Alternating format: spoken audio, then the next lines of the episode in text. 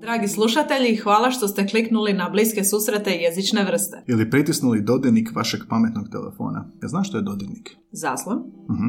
Mi smo Anja i Gaj i u ovom kratkom uvodu htjeli bismo vas obavijestiti o sustavu potpore našem radu i zahvaliti na dosadašnjoj potpori. Upravo tako, Anja. Dakle, od ožujka 2020. do danas, svaki tjedan, a nekad i češće, izlaze naše epizode, naša jezična druženja. Pa ako smo vas u prošlih više od 115 epizoda zabavili, nečemu naučili, zaintrigirali i želite nam pokazati kako cijenite naš trud i rad, možete nas počastiti kavicom. Upravo tako, Gaj. Putem stranice www.buymeacoffee.com možete nas nagraditi kavicom za 2, 5 ili 10 eura, ovisno koliko kofeina nam želite. A neki od nas su ovisni o kofeinu. Da. A osim jednokratne kavice, možete za 5 eura postati našim mjesečnim pretplatnikom i ostvariti pogodnosti poput privatnih linkova na epizode koje su snimljene, a još nisu objavljene. Više o svemu tome saznajte na www.buymeacoffee.com kosa crta bsjv, a link pronađite u opisu svake epizode. I neizmjerno hvala svima vama koji ste nas već podržali, jer vaša potpora nas motivira, drago nam je čuti da dobro radimo, ali i pomažete financirati novu i bolju opremu za kojom, ako smo iskreni, žudimo. A sada nastavljamo naša jezična druženja.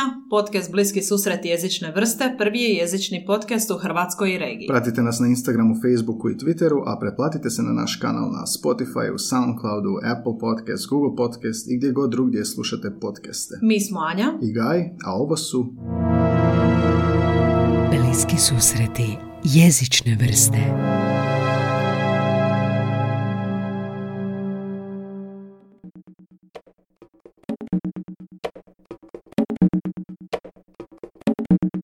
Dobar dan, dragi slušatelji, dragi ljubitelji svega jezičnog, dragi ljubitelji dobre volje, ljubitelji dobre volje.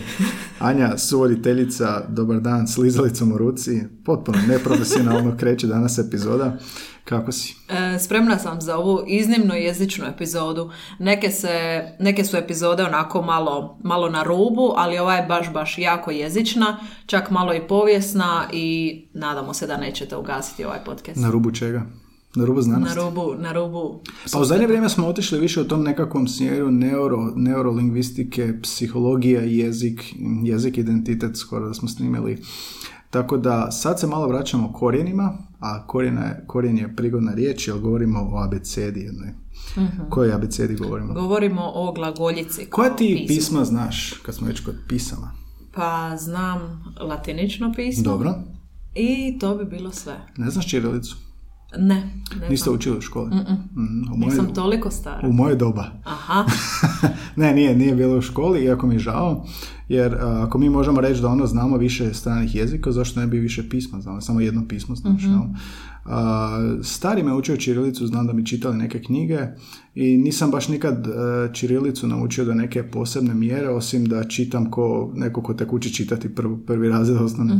Tako da ono, sporo čitam. I onda kad sam u Beogradu ili negdje, onda onako stojim dva sata pred znakom. da, da, bolje ti uključi Google Translate. Da, ili titlove, titlove na tim srpskim filmovima uključim pa onda malo, a to je prebrzo. Da. Ali ono, uh, iz konteksta daš zaključiti ono, Bo, Bo, Bogdan, ok, da, vjerojatno je Bogdan. Onda je to to, da. da, da, da, Sounds tako iz konteksta. A, moji roditelji su e, rođeni ranih 60-ih i oni su u školi Da. Učili, morali su znati čirilicu i čak mi je mama rekla da su pisali zadačnice na čirilici. Da, da, to je bio taj sistem. Sve je bilo bolje U da ti Tito bio živ. Da, uglavnom, a, prvi put ovoga u podcastu analiziramo pismo. Probat ćemo onako malo učiniti to i zanimljivim. A, Znamo da nas i kroatisti slušaju.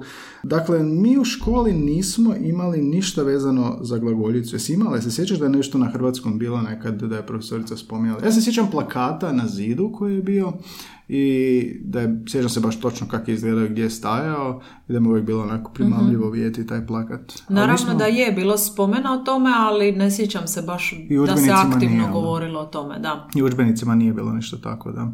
I pitali smo naše suradnice, Barbaru i Željku, kroatistice koje su bile gošće u podcastu, one vode portal Hrvatski jezik za sve, Hrvatski za sve, jezik za sve. Imaju, imaju a, književne kritičarije gdje analiziraju književna dijela, intervjuiraju pisce i pit, a, kroatistice su jel, bile su na studiju, pa smo ih pitali kako je bilo s glagoljicom na studiju.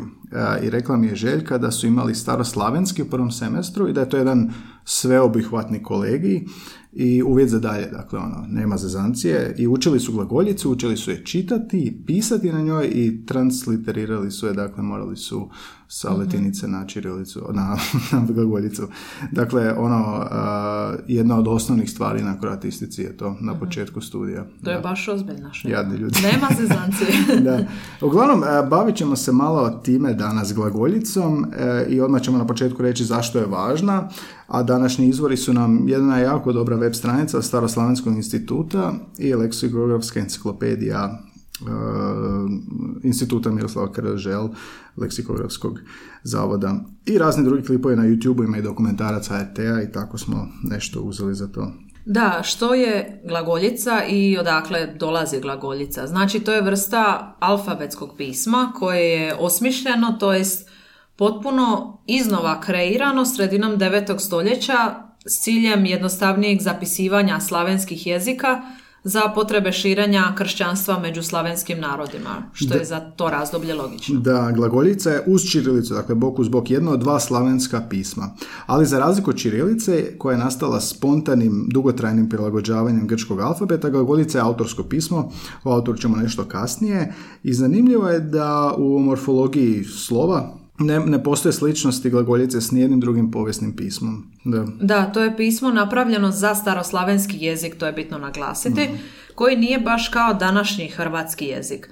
To je bio glasovni sustav govora okolice Soluna, slavenski naziv grada Tesaloniki, na temelju kojega je razvijen prvi slavenski književni jezik, odnosno još se naziva crkveno-slavenski književni jezik, jer to nije kolokvijalni jezik za svakodnevnu upotrebu, nego je napravljen baš za crkvu. Da, to nije, to je na- nastao je kao crkveni jezik, dakle nije ono nastao kao, onda se kasnije proširilo. jel? Da, znači nije bilo psovki. Da, nije bilo psovki, zanimljiv jezik, a u, u epizodi sa psovkom smo rekli da svaki jezik, jel tak smo saznali, tak smo pročitali u izvorima, da svaki jezik ikad ima psovke. Da. Jel, dobro.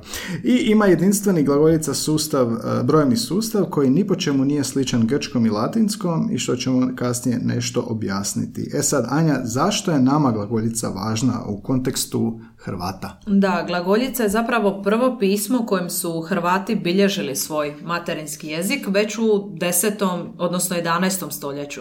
Usporedbe radi, čirilica se za zapisivanje hrvatskog jezika počinje upotrebljavati u 12.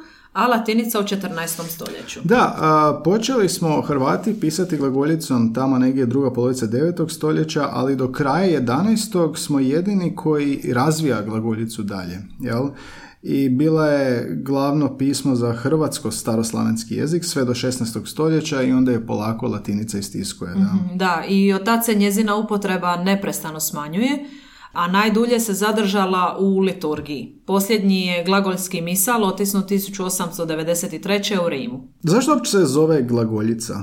Podsjeća me na glagol. Ajde, da čujem svoju teoriju. Sad dobro, sad znaš. Da, sad, sad i mene podsjeća. Jel znaš na- blago glagoljiv što znači? E, da, je li to slatkorječiv? A, Ili nešto slično? Da, kao um, voliš govoriti, voliš pričati i Mhm. možda ne mora biti slu- nužno uh, slatko riječiva, ali kao, a možda je. Da. Možda si Sad ti onda blago zbunila. glagoljiv. Blago Voliš govoriti, voliš slušati svoj glas, nešto Da, tom stilu. da, aha, blago onda znam. Nema veze sa slušanjem.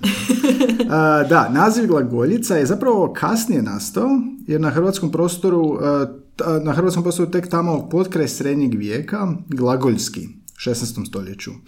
I to je kad smo samo mi još pisali glagoljicom, a stariji su nazivi slavensko pismo, litera hieronomijana i litera slava, hrvatske knjige, a taj naziv glagoljica je prvi put upotrebljen uh, u talijanskom pismu Franje Glavinića, rimskom propagandi 1626. Da, tad tek se naziva glagoljica, prije toga se zvalo ovim starijim nazivom. Mhm, Da.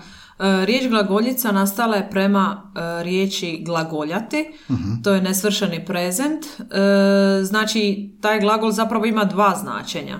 E, Prvo značenje je služiti misu na staroslavenskom jeziku, glagoljati znači, a drugo zla- značenje znači pričati, govoriti, divaniti. Znaš divaniti? To Divaniti, kažemo. to rijetko kad čujem, ali čula sam nekoliko Divaniti, puta. da. Mhm. Sama riječ nastala je iz praslavenskog e, golgoljati, što je u staroslavenskom dalo glagolati, a zatim u hrvatskom glagoljati. Glagoljati, dakle, govoriti. No to je to ono, blago glago- glagoljiv je onda neko ko blago, go- blago divani. Blago. A, dobro, da, idemo malo pogledati abecedu. A, glagoljica je abeceda. Prema imenima prvih dvaju slova, i sad slova u glagoljici imaju imena. Prvo je az, drugo je buki. I sad govorimo o glagolskoj azbuci. Azbuka je zapravo riječ za abecedu, a dobila je po tim prva dva slova ime. E sad to nije za svaku abecedu. I uvijek me zanimalo zašto je svaka abeceda ABCD. Znaš, zašto, zašto, zašto većina abeceda ima ono alfa, beta, gama, eh, ABC. Pa sam pitao eh, Mate Kapovića, lingvista našeg uvaženog, koji je bio i gost u podcastu, i kaže da je većinom to zbog Feničana i Feničanske abecede tamo su preuzeli, oni su krenuli pa su Grci preuzeli od njih i glagoljica je zasnovana na grčkom i tako je to više manje išlo, jel? Na feničanskom alef, na grčkom jel da, alfa, na feničanskom bet, na grčkom beta i A, B, znači az, buki i Da, tako dosta je dalje. slično. A tim azbučnim, e, odnosno fonografskim ustrojem, grafičkom organizacijom tekstova i ortografijom izravno se oslanja na grčke uzore, kao što si ti rekao. Glagoljična se azbuka sastoji od 38 grafema ili znakova, dok današnja hrvatska abeceda ima 30 znakova. Da, recimo naša će se zvati abeceda, a njihova Mhm. azbuka, jer mi smo imamo A, B, C, D, a oni imaju azbuki, Azbuki, da. a, i kako ide dalje, vede, dobro, do- to, to, to ćemo sad analizirati.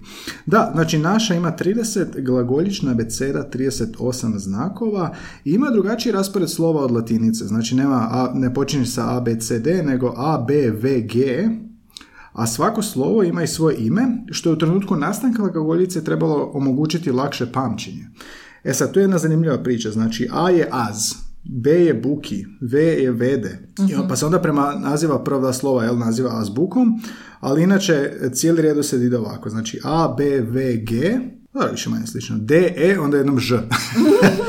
Ž, D, D, Z, Z, L, I, Đ, K, L, M, N, O, P, R, S, T, U, F, eh, F, H, O, Š, C, Č, pa poluglas, pa onda ja, ije, ju, j. Dakle, malo neobičajeno, ali vidiš da je nekako dosta povezano sa abecedom. Da, da, Imamo neke- čak tu i prikaz eh, kako izgleda. Neka slova bodu u oči kad vidimo ovaj redoslijed. Ali podsjeća na, na onu NATO fonetsku abecedu E, kad tako je, rekao tako je, da. A, Z, Buki, Vede, kao da, bude jednostavnije Alfa, zapamtiti. Bravo, Charlie, Da. Da. Da, svako glagolsko slovo ima ime, e, dakle, e, rekli smo az označava slovo a, ali i riječ ja. Imena nisu proizvoljne, nego imaju značenje. Da, staroslavenski jezik za koji je glagoljica i sastavljena ima je nešto drugačiji glasovni sustav od današnjeg hrvatskog jezika. Glagoljička slova, kao i ona od čirilice, imaju leksička imena. Da, i prvi devet slova glagolskog tog pisma, znači kako smo već naveli, az, buki, vjedi, glagolju, dobro jest živjeti zelo zemlji, ja se ispričavam kroatistima ako mi to ne dobro izgovaramo. E sad, tih prvih devet slova izriču poruku koja onako kad to se sve spoji i slobodnije pre- prevede, e, glasi ja koji poznajem slova, govorim da je vrlo dobro živjeti na zemlji. Znaš kako fora, znači skrivena poruka odmah u um, sastavu abeceda, odnosno zvuke. Dakle, taj misao um, iznosi stav da je poznavanje slova i pismenost temelj života, jel, do, dobrog života. Navodno je, ima još skrivenih poruka u glagoljici. A ovo prvo odgovara na vječno pitanje identiteta. Da, da, da. Tko si ti? Jezik i identitet. Da, Vječno da, pitanje. Da. Evo viš koliko je jezik bitan. Da, sad smo dosta govorili o slovima, ali što je s brojevima? Znači, u glagoljici zapravo nisu postojali posebni znakovi za brojeve, nego su isti znakovi označavali i slova i brojeve, ali ako je znak imao točku sa svake strane ili ligaturu, ono kao valovitu crticu iznad, označavao je broj. Da, znači slova imaju brojčanu vrijednost, ali za razliku od čirilice gdje se dosljedno sjedi grčki uzor, pa tako slova e, za slavenski glasovi ne označavaju i brojeve, a i brojevni redoslijed je neuredan, znači recimo 9 je na kraju azbuke, a 10 je ispred 8. Glagoljički je brojevni sustav dosljedan, znači prvih devet slova su jedinice, sljedećih devet desetice, pa stotice i zadnje slovo e, č prije ovog poluglasa je tisuću. Tisuću. Da. Da, a AZ ima vrijednost 1, Buki 2, Vjedi 3, glagoljo četiri, dobro pet, jest šest i tako dalje. Dakle, idu u nekim redoslijedom. I onda dolaze desetice, 20 pa do 100, sve do znaka č za tisuću, kao što je spomenuo. A za više od tisuću ni nema u starim spisima, jer za time nije bilo potrebe. Da, i sad što razlikovati ovo što si rekla sa točkicama, kako bi to izgledalo, znači, i, e, jer slovo može biti broj, jel?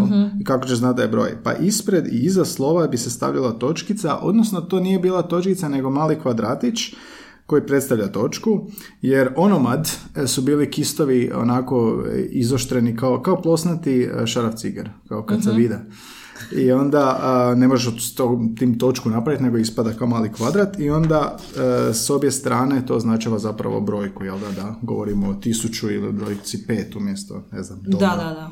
Da, broj koji nema svoj znak kombinira se s dva znaka. Prvo ide veći pa onda manji. Dakle, broj 55 je dva znaka.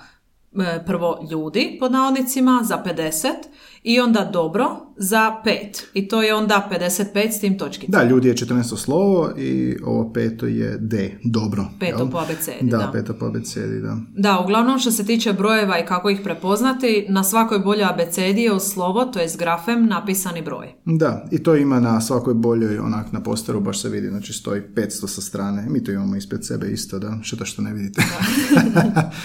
E, Što je s vrstama? Znači, postoje nekoliko vrsta, čak imamo ovdje oče naš na, na tri vrste glagoljice. Prvo imamo oblu, šta znamo o obloj glagoljici, Anja? Da, e, obla glagoljica je najstariji poznati oblik glagoljskog pisma i ovo se isto spominjalo u školi, ali vrlo, vrlo kratko, šturo. E, Za njega se smatra da ga je oblikovao Sveti Čiril, E, I to je znači obla glagoljica. Pisana su, e, to je pismo pisano između dviju linija, izravno ne prijanjajući ni uz koju od njih. Brižno su izvedena i e, slabe su međusobne koordinacije. Težište se provlači sredinom slova. Da, neka, uh, to je, uh, najstarijih slavenske knjige su pisane oblom, dakle, uh, Zografsko evanđelje, Kločevo, Kločeva glagoljaška i najstariji spomenici, jel, um, koji potiču iz 11. stoljeća. Onda imamo uglatu koja je prilagođena obla nakon 12. stoljeća, kad smo još samo mi pisali, jel da? Znači, to je nekako ono više hrvatska glagoljica, jel? Uglatom smo se služili sve do, mislim, služimo se sve do danas, to je ona koje vidimo na tim plakatima i zapravo je to 11 stoljeća hrvatskog glagoljaštva. I najvažnije osobine, govorila si kako izgleda, e, su zapravo položaj slova unutar redka i ako vas zanima više o tome, nećemo sad detalje, ali imate na enciklopediju Rek- leksikografskog zavoda Miroslava Krleže, pa možete detaljno pogledati. Pogotovo zato što ne možemo to dočarati ako ne vidite to ispred sebe. Da, ta oblast. A zapravo, šta, najpoznatiji hrvatski glagoljaški spomenik. Bašćanska ploča je time, da.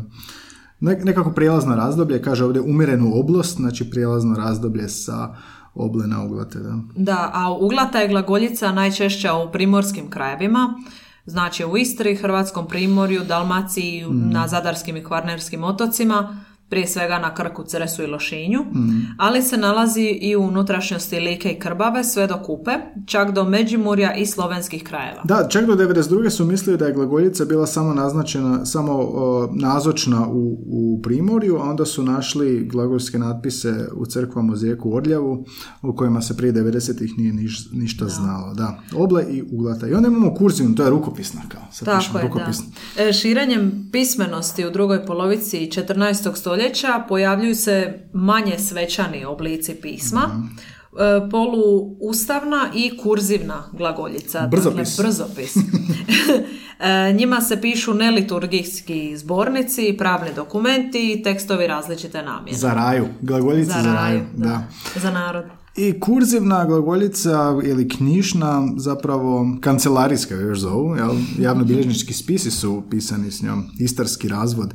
I mi sad ovdje imamo oče naš, molitvu oče naš, nećemo se moliti, ali imamo tri vrste glagoljice i sad ovako kad gledaš, jel prepoznaješ kurzivnu odmah? Na prvu se vidi da je kurzivna Da, kao rukopis, jel da, kao rukopis, ono. Znamo da vi to ne vidite, ali razlika je baš očita. Zamislite kao glagoljicu oblu kao um, ili uglatu kao tiskana slova, a kurzivna je kao rukopis kad pišete vi normalno. Da, jel monotype znači, kursiva. Malo podsjeća, da, malo podsjeća na vilenjački od Tolkiena. Da, ali sviđa mi se ovaj font. da. Da, uglavnom, uglata baš je onako potezi koji su um, pa kvadra, kvadratični slova, kvadratična su slova, dok je obla gdje bi bio recimo oštri kut, kod uglate, kod oble je zaobljeni. I točno vidiš da bi se u različitim situacijama i, i poslovima i okruženjima koristile različite vrste, hmm. jer su baš, izgledaju kao tri različita pisma. Pa da. E, i to je nekako, znači, jak je obla bila najstarija, pa prijelaz kao razvitak pisma. Da, razvoj fonta. Da. Inače možeš nabaviti font na netu, može se skinuti glagoljica. I ubaciš i pišeš na nju. Tak ćemo staviti na najavu ove epizode, mhm. da testiramo ko zna glagoljicu. da, što je pisano zapravo na glagoljici? E, najstariji su sačuvani hrvatski spomenici na kojima je glagoljski natpis uklesan u kamen iz 11. i 12. stoljeća, plominski natpis, supetarski ulomak, grdoselski ulomak, valunska ploča, bašćanska ploča i tako dalje. Da, bašćansku ploču nas uvijek maltretiraju osnovno, jel da, da, da, da, imaš svakog hrva, učionica hrvatskog jezika ima neku kopiju ili sliku. Da, grbi bašćansku ploču. Da.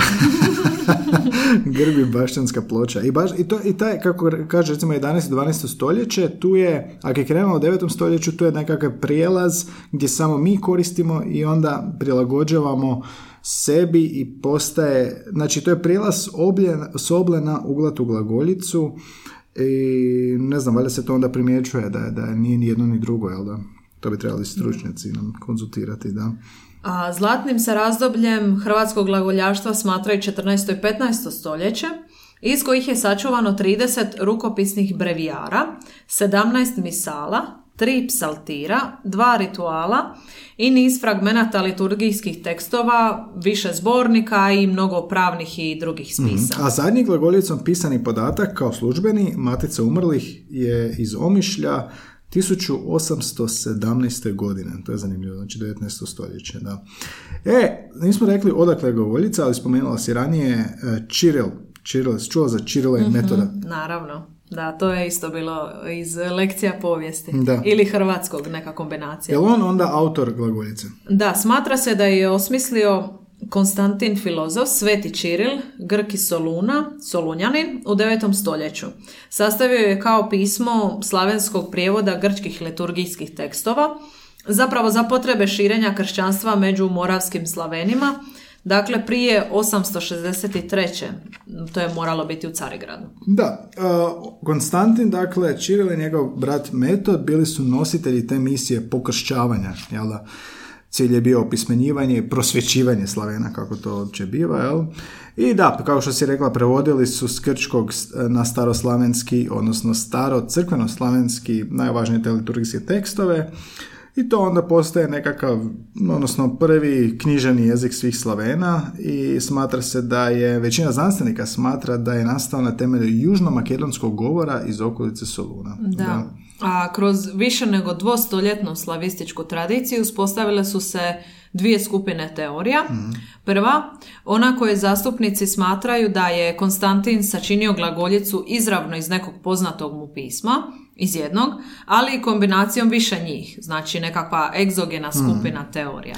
Da, i u drugoj teoriji zašto je nastala glagoljica drži da je autor stvorio samostalni slovni sustav izvodeći slova po simboličnim načelima iz kršćanske kao tematike i motivacije ili je pak kombinirao ograničen broj geometrijskih likova ili njihovih dijelova kao nekakav grafički ključ svih glagoljičkih slova, to je endogena skupina. Još zanimljivo, da.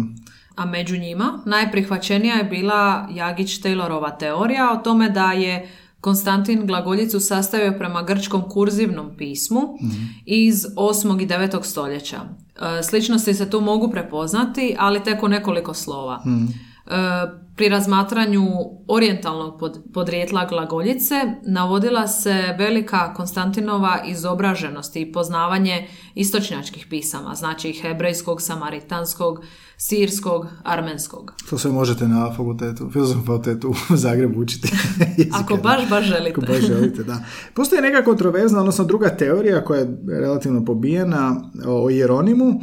Dakle, većina se znanstvenika slaže da je Konstantin autor e, ali je dugo u Hrvatskoj postojala predaja prema kojem je Sveti Jeronim, autor glagoljice, i to se prvi put spominje u otpisu pape Inocenta IV. Senskom biskupu, 13. stoljeću u kojem piše kao predana nam je tvoja molba da e, Predana nam tvoja molba sadržavala je da u Slavoniji postoji posebno pismo kojim se kler te zemlje, tvrdeći da ga ima od svetog Jeronima, služi u slavinu bogosluže liturgijski. Wow, kakva dakle, konstrukcija. da, da, tako da je postala ta teorija i to je odgovaralo glagoljašima kojima nije odgovaralo da se to pismo povezuje isključivo s Čirilom i metodom, jer je metod u crkvi dugo bio smatran heretikom, a odgovaralo je rimskoj kuriji jer je s, tem, s tom kao legendom približila onda, mogla bi približiti mm-hmm. glagoljaše zapadne crkve. Uvijek nekakva politika. mm Nekome nešto odgovara, drugome ne. E, da, a Bogović ističe koji kaže glagoljica, za glagoljicu da je bitna odrednica hrvatskog identiteta. On kaže u tom bi se smislu naglašavanje autorstva Svetog Jeronima za slavensko pismo moglo shvatiti ne samo kao invenciju samih glagoljaša da se lakše zaštite, nego također kao želja da se glagoljaše poveže uspješnije uz zapadnu crkvu. Da, i pobijena je relativno ta teorija zbog drugih jel, dokaza o Konstantinu. Uh, ali dobro, zanimljiv znači povijest. Isto kao Konstantin, isto kao i Tolkien, znači razvija malo za drugačije potrebe, ali razvija kompletno novo pismo. Di je glagoljica danas? Reci mi šta je glagoljica danas. E, ono, simbol identiteta. Znači, to je nešto naše, nešto što mi imamo, nešto s čime se ponosimo. Imamo i zaštićene mm dane glagoljice. E, gdje je važno Da, dio je kulture, dio je mhm. umjetnosti i dizajna. E, služi kao nadahnuće umjetnicima, simbol je određenih skulptura. Na primjer u navijačkim skupinama, često je na tetovažama naravno. Jel Torcida ima glagoljicu? Ne znam, nisam ja iz Splita. da, da, si iz Splita, onda bi ti po religiji morala biti tako je, podoba. da. Ali da, vidiš na to lažemo. Ne znam, je li to neko pojeftinjenje ili to neko presiravanje, šta ti misliš? Mm, meni se to sviđa, na taj mm. se način drži ta tradicija živom. Zašto ne? A, dobro, ajde. dobro, i Ne moramo se slagati. da. Ta glagoljica se još uvijek proučava, jel, ima u, u sklopu tog našeg obrazovnog sustava hrvatskog jezika i povijesti, jel da, postoji dalje inicijativa da se spominje, vjerojatno onda ovisi o profesoru, jel da, kako se iznosi, možda Lidran, jesi bila na Lidran? Jesam, jesam možda, možda postoji, ne znam, segment Lidrana gdje se natječu ljudi na glagoljici, jel nešto tako. Mm, možda. A, Željke smo čuje što je rekla, dakle, na kroatistici je uvjetni kolegi, dakle, na prvoj mm godini. A zbog važnosti e, glagoljice u hrvatskoj kulturi povijesti 2014. godine je Hrvatski sabor e, na dan 22. veljače proglasio, dan 22. veljače proglasio danom Hrvatske glagoljice i glagoljaštva. Malo ti se počne petljati jezik glagoljic, glagoljaštva. Da. odnosno proglašena je nematerijalnim kulturnim dobrom. ja za taj datum nisam znala. 22. veljače, znači si u kalendaru. Slavimo taj dan. I onda ćemo objaviti podsjetnik na ovu epizodu. Pustat ćemo ovu epizodu. I sad, kako sam pripremao onu epizodu i malo me zanimalo više, idem pogledati na YouTube, našao sam klip gdje Siniša Reberski, on je profesor na Akademiji likovnih umjetnosti, govori o glagoljici, malo kako se piše, kako je to pismo, kako izgleda, preporučam da pogledate, ali evo malo sažetak iz tog klipa, govori da su linije dominantno debele, piše se od ozgo prema dolje, i kad pišeš dominira ta neka logika spajanja poteza, da se što manje diže olovka, odnosno da ima što manje poteza svako slovo. Jer recimo A je, mislim da je ovo A, znači kao obrnute vile. mm piše da, on govori zapravo da je, nije moguće pisati brzo kao rukopis, makar ima ona kurzivna, to je zapravo, vjerojatno trebaš puno treninga za tako nešto, ali kaže da se može pisati brzinom kojom pišeš recimo velika slova, kad ju naučiš, kad znaš, mhm. velika tiskana slova, neovisno je li oblata, ili obla ili uklata. A glagoljica je ornamentalna, on kaže da ima ritam, ima krasan raspored praznih i punih polja i može se pisati u različitim proporcijama. Može biti tanka, debela, lirska, rustikalna, ima nekakvu širinu. Hmm. A najinteresantniji podatak je da se stoljećima francuski kraljevi zaklinjali na glagoljski misal jer su se divili tim slovima i smatrali su da ih je stvorio Sveti Jeronim. Da. Još jedan zgodan klip je dokumentarac Hrvatska glagoljice i glagoljaši iz 2011. godine na HRT-u. Isto na YouTube, što sam pronašao pa gledao. Um, ima glagoljašima, znači ima neki ono, 30 minuta materijala, ima prikaz što mi je bilo zanimljivo s djecom kako ih uče či- pisati glagoljicu posebnim perom. E, Dakle, instruktorica je grafičarka Julija Vojković i vidiš onako scenu gdje ona sjedi s nekom mladom učenicom i kaže ovako duboko udahni, ovo je smireno pismo. Znači, slušaj otkuce svog srca, moraš se smiriti, nema žurbe, pišeš samo s globom i onda kreneš pisati slova A, pa ona okomita debela crta prema dolje, pa onda mjeriš širinu, širinu pera i koriste ona baš stara pera i mislim da to nje muž radi, kasnije se pokazuje. Mjeriš širinu pera, pa onda druga dulja crta u sredini, pa opet paziš na razmak, pa treća crta desna, onda imaš tri okomite crte, prekrižiš prvu i treću, spajaš vrhove tih crta i to je slovo A. Kao nekakva ono kal- kaligrafija, jel da, kao ono Da, krasopis. baš sam htjela reći, zvuči kao kombinacija likovnog i kaligrafije. Pa je, da, mislim kad je ono usporedbi na ono rukopis koji ti pišeš svoj latinični, ovo je kao da ono crtaš. jel? Da, da, I ne može se brzo, ne može se brzo pisati Da. zapravo. Kaže da se javljaju na te tečajeve. Oni imaju, ako se ne varam, uh, akademiju u Istri, u Roču, mala glagolska akademija, tako je zovu, da. I tamo je to. I onda, kaže, javljaju se na tečajeve razni, razni, razne dobi, od djece do penzionera. Kaže da je to nekakav smirujući hobi ono za ljude, znači ne- nešto što ne koristiš ono svaki dan, da se opustiš, neko, nešto kao ona bojanka za odrasle. Da, Ono, da, da. postoji, da. Zen. A, njezin muž pravio je olovke za pisanje i to od bambusa, kakve su koristili svećenici davno prije. I na to ide crna tinta i ti bambusi su kao ravna kacavida. Sjećaš se što smo. Da, rekli da, za kvadrat? Da, i onda ne možeš točku napraviti, nego moraš mali kvadrat. Da. Da. da, to je ta akademija, imaju pet radionica i sad na tim radionicama oni ti imaju kao literarna, povijesna, grafičarska, dizajnerska a, i svi nauče glagoljicu, a onda na kreativni način moraju nešto predstaviti što su napravili. Onda grafičari nešto više kao dizajn, povijesni nešto naprave grb možda ili nešto tako i onda imaju izložbu na kojoj to predstavljaju. Baš onako fora priča očuvanja baštine, zar ne? Da. Imaju slikovnicu su izdali, da. Mogla bi ja napraviti nešto sa svojim vezom za E, pa da. glagoljicu kao da, nekakav inače Anja naša ukras. ve, vezuje, ve, veže. Vezulja. Vezulja. Kako se kaže? Šta radiš? ne znam, e, bavim se ručnim radom, Ručnim vezom. radom, Da. Ali ne Nešto kao- slično kao gobleni. Da, i onda to prodaje na Instagramu, jel? To bi se baš dobro uklopilo. Baš bi se jedna mala bašćanska ploča dobro Pa uklopila. daj napravi bliski susrete, nešto. Pa mogla bi. Da. Sad smo to prvi put nam je. To ćemo E, staviti na Sad ste svjedočili našim kreativnim, Da, kreativnom brainstormingu. Ja bi učila ti glagoljicu u toj školi. Meni to fora zvuči, da imam vremena onako odem tamo. Da, fora zvuči. Ali baš kaže- treba imati vremena. A ja sam brzo opet, pa bi mi rekli vjerojatno, nemoj žurit, slušaj. Da. Oko mi to crta ne valja, sad imam traumu iz likovnog. Nisi ti za zen aktivnosti. Ali Da. dobro, učim, učim se polako. A u muzeju u Senju imaju senjsku glagolsku ploču, najstariji zapis iz tog područja, a imaju i pismo pape Inocenta IV. senjskom biskupu Filipu, koji dozvoljava da glagoljica bude priznata kao pismo, a imaju i senjsku glagolsku tiskaru, znači Radila je s prekidima u Senju ta tiskara od 1494. do 1508. I u tom razdoblju tiskano je najmanje sedam knjiga, dvije liturgijske i pet hrvatskih prijevoda popularnih teoloških priručnika. E, to su nekakva poučna književna djela i tako dalje. I imamo još jednu zanimljivost, a to je Bašćanska staza glagoljice. Jesi bila tamo? E, Treskavac.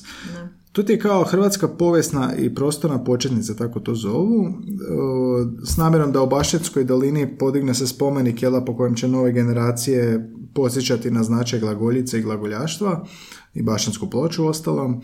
I onako staza ima skulpture u obliku slova, jel? Glagoljično slovo A, az, je prvo nizu skulptura koje čine tu stazu, a slovom A započinje jel da i bašćanska ploča.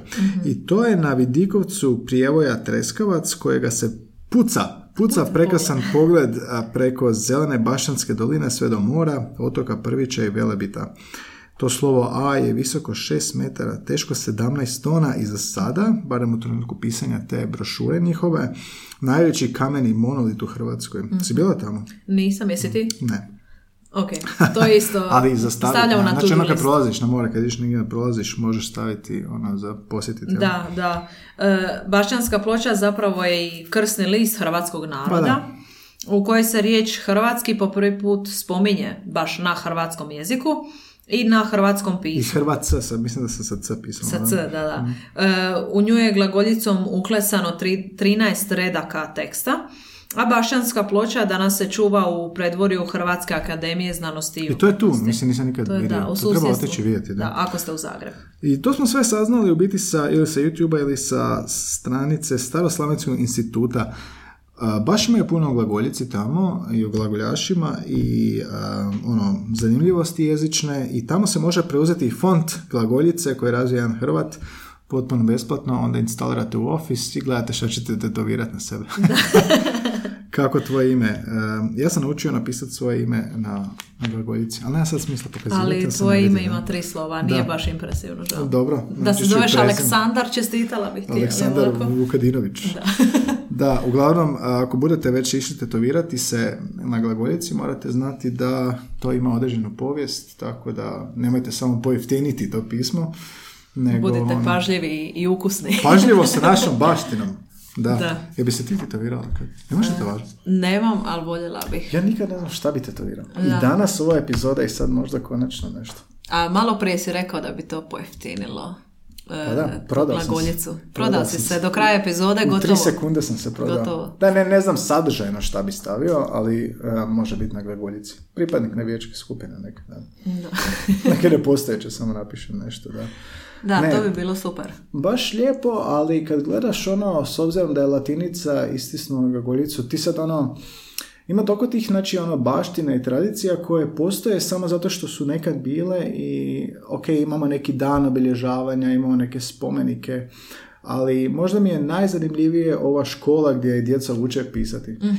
Jer toliko nije bitno čak ni toliko do glagoljice, nego čisto da postanu svjesni da je nešto pet nekad bilo drugačije pa se pisalo ovako, da počnu razmišljati o slovima, o grafici, o abecedama, pa onda i o jeziku, ne znam, to mi se činilo. Da imaju možda. neki novi pojam Mm. jezika i možda čak i umjetničkog izražavanja u neku ruku. Da. Ako se to mora baš naučiti, biti pažljiv i biti smiren, Mm. znači nema brzopletosti kod učenja glagoljice. Da. I to je super i ja mislim da upravo u tome i je poanta, ne da sad oni nauče i da sad pišu glagoljicom, već da su svjesni da je to nešto što je bilo i takako živo prije puno, puno stoljeća i evo sad se i dalje održava ta tradicija. Da, i da je dio naše baštine. Da, To je dio tebe. jel? baš lijepa, ozbiljna epizoda. Da, da, da, preozbiljna epizoda za nas. Da. Nije bilo tvojih uvreda za sad još. Za sad. Um, ali um, da, da uglavnom forum je i ta akademija me malo fascinira. Inače pogledajte taj klip, dakle uh, Hrvatska glagoljica i glagoljaši, dokumentarni film HRT-a iz 2011. godine i vidi se gdje djeca ono, kak rade po tim radionicama, neki zapeli grbove, Neš, neki su napravili nešto što izgleda kao kolačići, znaš, onaj cookies, oni čovječuljci, pa ima kao slovo na sebi. Tako da baš je zanimljivo ovoga vidjeti šta rade, da. A, a, I pokazuje ovaj sustav kako je pravio ona pisaljke, to je, znači doslovno izgleda kao šalcigra drveta, onaj ravni, onda on ono iskida brusi i tinta, umoče se tintu i onda se piše. Da, to je alat. A zapravo ne znam jesi li primijetio, ali rijetko kad na našim štandovima viđam nešto što je na temu glagoljice. To bi možda bilo, bilo Jel? dobro da se Kao proširi svijest. Da, tako je. Da se, Samo da postoje magneti i da, ono, ili možda nekakve torbe ili bilo što što se prodaje da ima takav nekakav motiv. Da, to se zanimljivo rekao, da nisam to ni primijetio, ali ne mogu reći da je- možda i ne postoji. Da, recimo, zašto magnet ne bi bio kad je već Tako. tako na glagoljici? Time bi naši ljudi postali svjesni, a pogotovo stranci koji dolaze iz drugih država. Zašto se ne bi oni upoznali s glagoljicom? Kao što se mi upoznajemo s tuđom kulturom kad odemo u inozemstvo. Da. Iako, ono, um, da, znači, glagoljica, važno zapamtiti, nije hrvatsko pismo. Ono je pismo koje je nastalo prije našeg postojanja, ali je u nekom trenutku smo mi preuzeli, modificirali, znači na Prilagodili. uglatu i postala je, znači, mjesto gdje se prvi put hrvatski jezik pisao I zato je važno, jel? Ali ne možemo reći hrvatska glagoljica. Možemo, ali to ne postoji kao konstrukt, jel? Znači, važno je da je dio naše povijesti, ali je stvoreno kao slavensko, crkveno-slavenski jezik, da. A čirilica je opet a, u drugom smjeru, jel da? I to su dva, dva ta pisma, dvije azbuke. Az, buki, vedi. Da, možda zanimljivo. Zašto abeceda nema neko značenje? Kao da riječ, da slovo ima neko ime, da se lakše zapamti. Mislim da je to sad Ana, uzalud Ana, bus, cikla. Ti bi sad sve da bude alfa, beta. da, da, da. I gamma, delta ili alfa, bravo, charlie. Da, pa tako su abecede, NATO fotenska, fonetska abeceda. Inače, epizoda NATO fonetska abeceda. Da, i ta epizoda postoji. E, sve smo snimali. Znači, nije ovo prvi put da analiziramo abecedu. NATO fonetska abeceda, epizoda, neka. Nije prvi put da si ozbiljan dok snimaš. Neka ranije, da. Baš je ozbiljna epizoda. A drago mi je da smo otišli malo u drugom smjeru, jer dosta smo išli u tom nekakvom, ono, koji je moj identitet kroz jezik naš, ono, materijni jezik, Da, zaboraviti. Otišli smo možda predaleko. Sad smo dekonstruirali jednu abecedu i ispričavamo se ako smo negdje pogriješili s nekim povijesnim podacima, ali nastojali smo se držati svega što nam je Institut za staroslavenski rekao. A, I to je to. Jel imaš ti još nešto? Da, ovo je bila super epizoda za, za promjenu, baš pravo osvježenje, možda malo Super epizoda za promjenu. Kao, da, kao nekako osvježenje, nešto, nešto drugačije i dosta je povijesno orijentirana, ali nema druge sa, sa ovakvim stvarima. Da. Eto, nadam, nadamo se da smo i vama malo približili A rekao se da će biti dosadno, jel da? A, dobro, to je to. Evo ga, bliski susret jezične vrste, još jedna epizoda, redni broj 118, 117, da li mislim da je 117. Svaki tjedan dolazimo s novim jezičnim e, zanimljivostima, nekad s gostima, nekad analiziramo neke povijesne teme kao danas, nekad više jezične trivije, pa tako možete naći epizode o NATO fonetskoj abecedi, pa o psovkama, pa o, o prijevodima, prevoditelji su zastupljeni snažno. Imate oko 80 gosti u podcastu i to je to. Ajde, imaš li nešto za poručiti našim slušateljima? Hvala svima koji slušaju, pogotovo ekipi koja nas e, financijski podržava, Tako ali naravno svima hvala. E, kao što ste čuli u uvodu, evo čućete i sada, možete nas podržati kavicom, odnosno pivom, čita između redaka, sa 2, 5 ili 10 eura na www.buymeacoffee.com. Tako je, a, info, a, a i fo. Znači, podcast je dostupan i na a, svim većim podcast kanalima. Dakle, pretplatite se gdje hoćete. Na Instagramu nas možete lajkati, pratiti, vidjeti najave gostiju, rješavati kvizove koje objavimo. Na Facebooku su isto tako najave, na Twitteru smo isto. I to je to. Ja sam Gaj. Ja sam Anja. Ovo su bliski susreti jezične vrste, prvi hrvatski podcast o jeziku i ne samo u Hrvatskoj nego u regiju, regiji i čujemo se opet za tjedan dana. Hvala.